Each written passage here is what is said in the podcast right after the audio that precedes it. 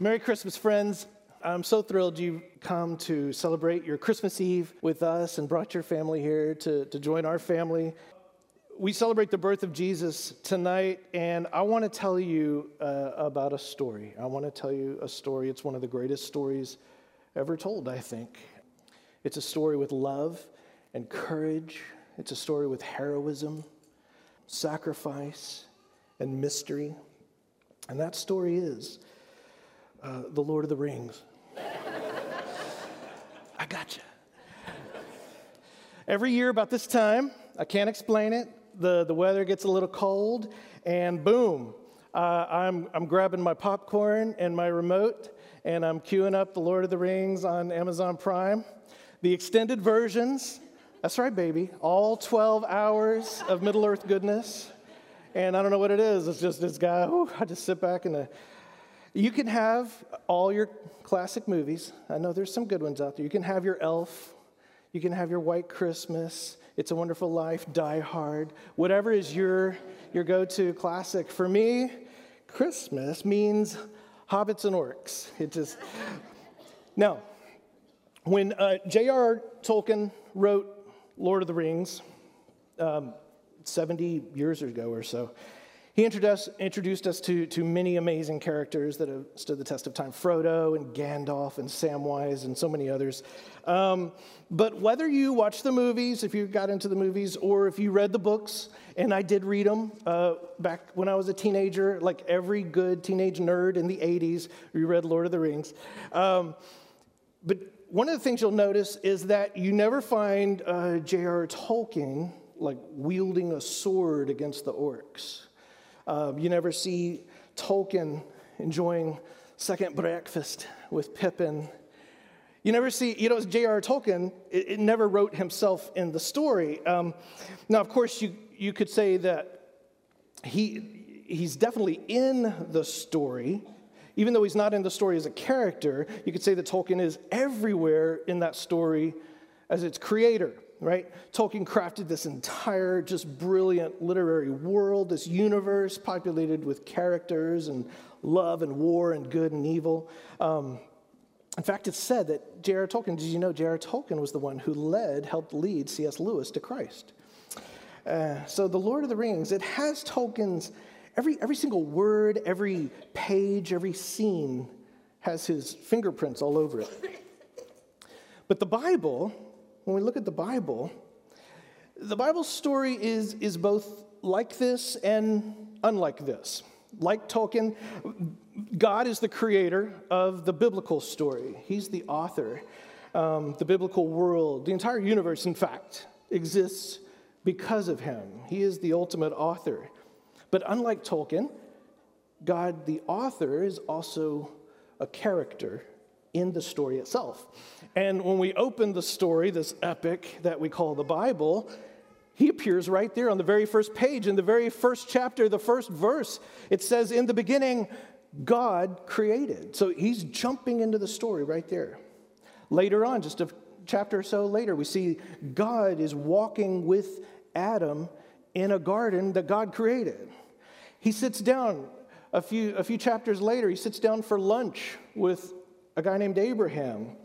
He sits with Moses on a mountain that God created. And one cold winter's night, God sleeps in a manger with his mother gazing down at his face. Not only does every word, every page, and every scene have God's fingerprints on it, but God Himself is present the divine author of the universe, has written himself into his very own story. And here's what also is amazing to me God, the author, he writes himself into the story as one of us, a human being. God doesn't write himself. He doesn't appear in the skies of Bethlehem as a flaming, you know, all seeing eye like Sauron or something. He's not even, he doesn't even appear as some kind of like thunderbolt wielding demigod like Zeus or something like that, or even like some gleaming white elf that glows or barely touches the ground or anything like that. No, no, no. God takes on flesh and blood, and he's born of a woman.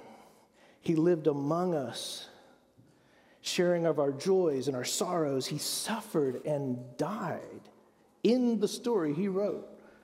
And even then, even when he died, he doesn't rise again as, as a ghost, but in a body whose scars could be touched. So, in the beginning, God made man. But in the midst of our story, God became man. And that is what Christmas is all about the celebration of the incarnation. The incarnation, just a fancy Latin word that simply means the divine God becoming a human of flesh and blood. It's, it's unimaginable. And it's why one of the names that he's known by is Emmanuel, that we sang about God with us. And Christmas is the celebration. What we're really doing is we're celebrating the divine author of life showing up in his own story. It's, it's the greatest mystery, it's the greatest story ever the story of God with us, the Word made flesh. But it, it kind of begs the question why did God do it this way? Why did He do it this way? And those are some, that's a good question because there's a lot of ways he could have done it. Why not just kind of like create everything and just observe us from a distance, you know, detached from creation? Some people have that kind of view of a God who maybe like did stuff and then you just never see him again. He's just watching it all. Or maybe a God who, you know, uh, he just waves his magic wand and he could just make everything right. Poof. Why do it this way? Why go through all the trouble and the centuries and the millennia of human history, diving down into the blood, sweat, and dirt of our planet. There, there's a lot of explanations for why. Um, it's the question that keeps theologians and Bible scholars in business for the last 2,000 years. But I want to focus on, on three reasons tonight why God appears among us in the very story he's writing. The first reason that God became one of us is to love us simply to love us. He wanted, to, he wanted us to know and to feel his love, not just to hear about his love. The Apostle John, who was one of Jesus' closest friends when he was on the earth, wrote this God is love. This is how God showed his love among us. He sent his one and only Son into the world that we might live through him. And this is love. This is love. Not that we loved God, but that He loved us and sent us His Son. See, God isn't just loving, He's love itself. That's His very nature. He, in fact, God eternally exists as this Trinitarian relationship of love Father, Son, and Holy Spirit from time immemorial. And then he desires to bring us into that circle of love so we can experience that love. It's why God says that the greatest commandment that he gave us is to love him and to love our neighbor. So God demonstrated his love by coming down to live and to die for us. While we were still broken, while we were still ignorant, he came down. And I think, why did he do this? Because, you know, God could have done it a bunch of different ways. He could have written a love letter. He could have just written us a letter, pew, sent it down to us, and we, you know, we read about it like a pen pal. But this God came to us in person to let us see him in the flesh. He loved us with his actions and not just his words.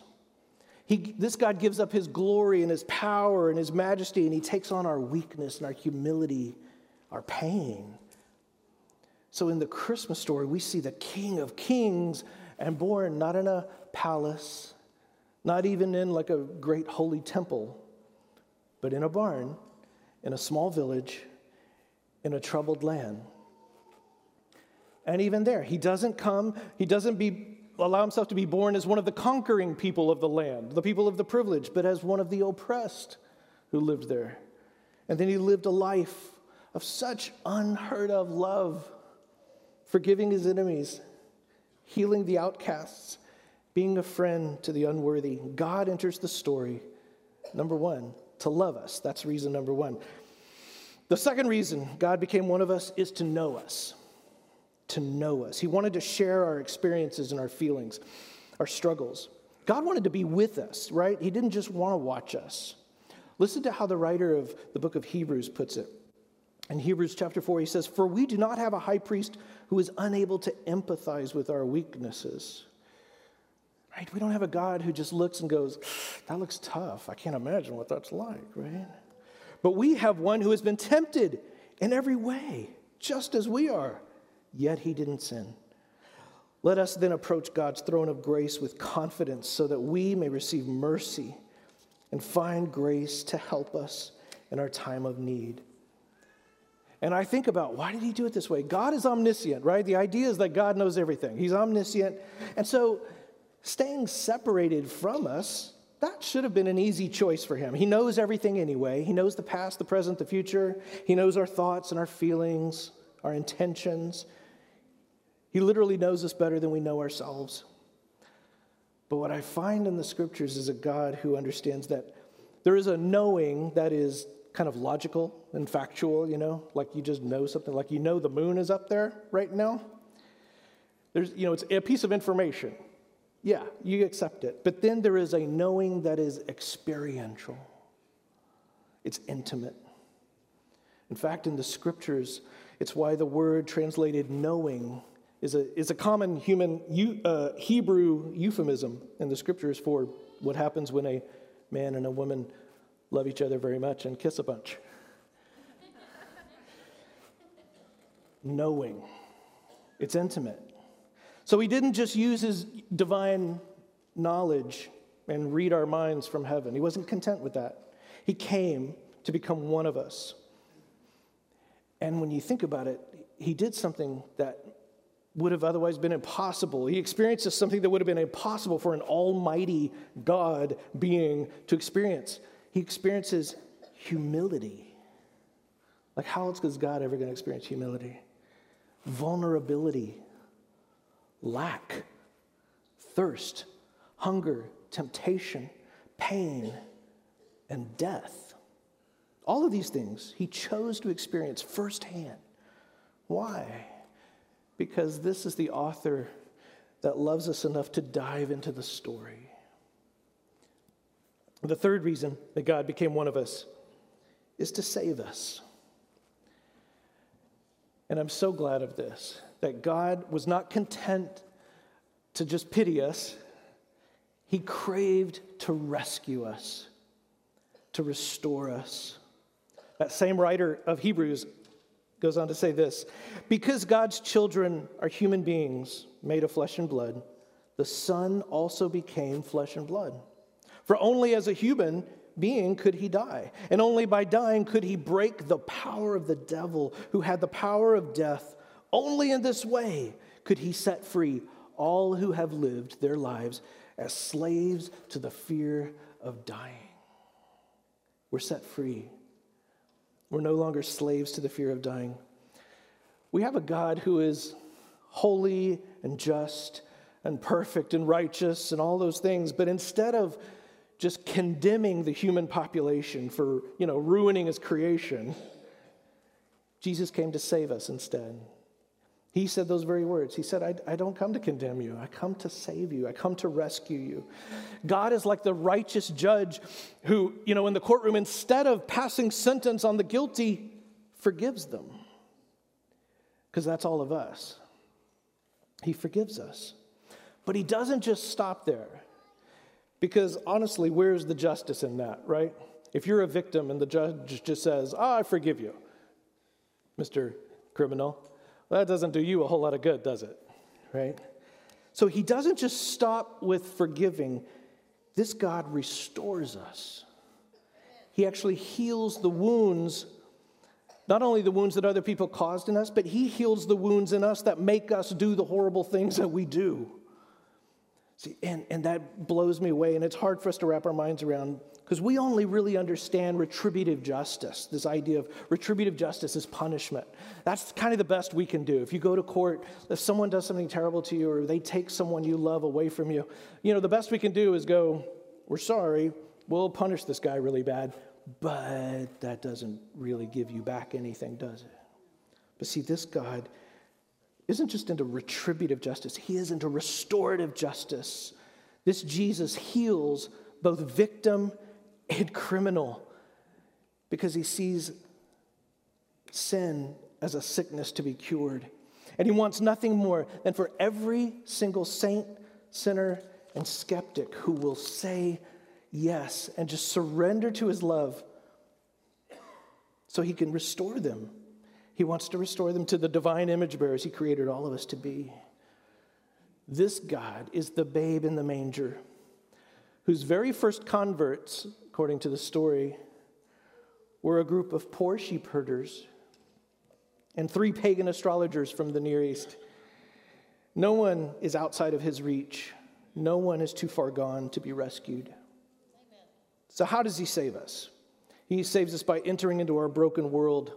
He saves us by entering into death itself on the cross and defeating death, hell, and the grave from the inside out. And that's the same way he saves us.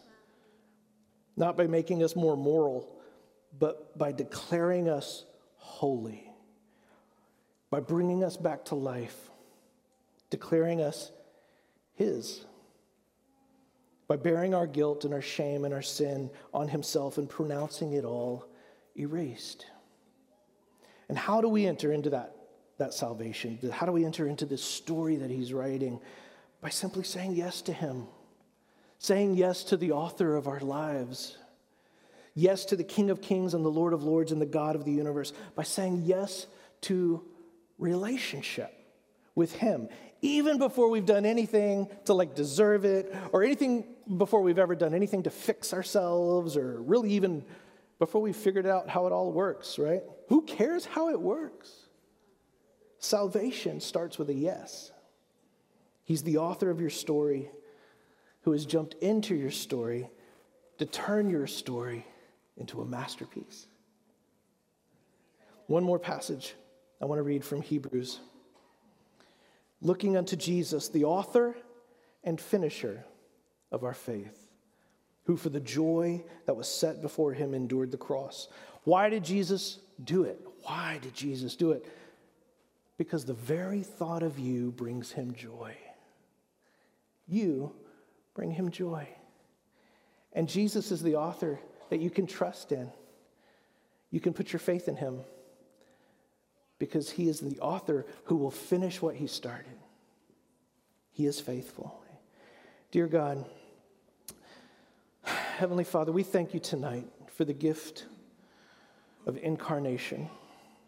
We thank you, dear God, for trading the bliss of heaven, Father, uh, for the dirt of this world, for, for living as an example for all of us. Lord God, we thank you. You suffered crucifixion at our hands, and we thank you for overcoming death so that we can all experience new life. I ask you, Lord Jesus, just to continue to fill us with your spirit, even after we leave this place tonight. Lord, make us your witnesses in a world who so desperately needs this hope. Jesus, we pray this in your holy name. Amen. Amen. One of the ways that Christians for thousands of years have joined God in this story is through the practice of communion. For, for Christ followers, communion isn't just a ritual, it's a reality. It, and and and because Jesus is not just with us in symbol, he's with us in presence. And there is something mysterious going on there, and I can't explain it to you, but there is something mysterious. In communion, for us, is a way of becoming what we eat, right? We take the body of Christ and we are the body of Christ. We become the temple of his spirit. See, 2,000 years ago with the incarnation, God took on our human nature, and in communion, it's a way that we partake of his divine nature. And that's why at Christmas, even as we celebrate the birth of Christ, we never forget where it was all leading to 33 years later his death and his resurrection. That ultimate act of love for us.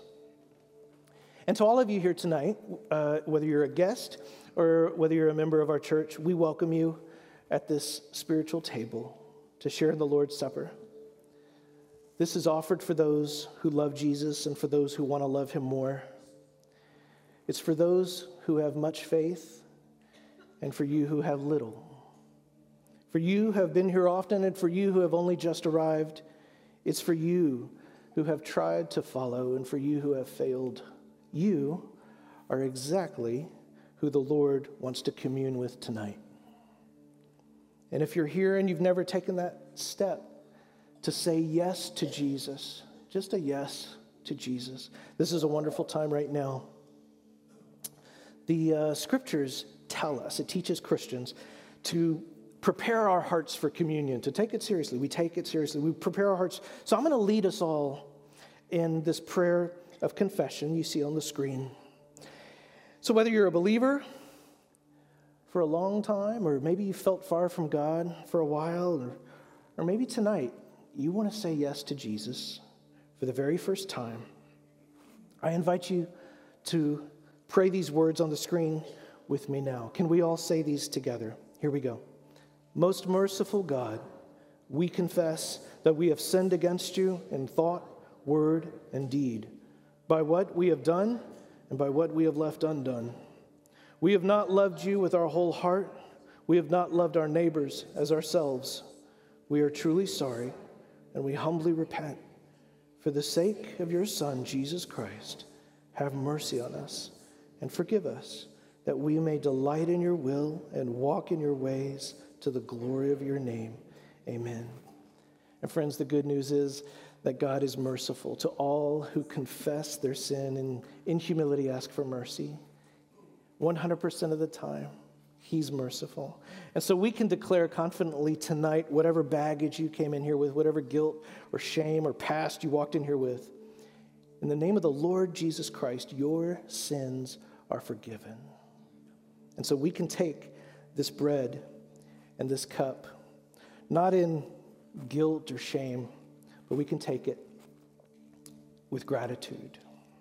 The body of Christ broken for you, the blood of Christ shed for you.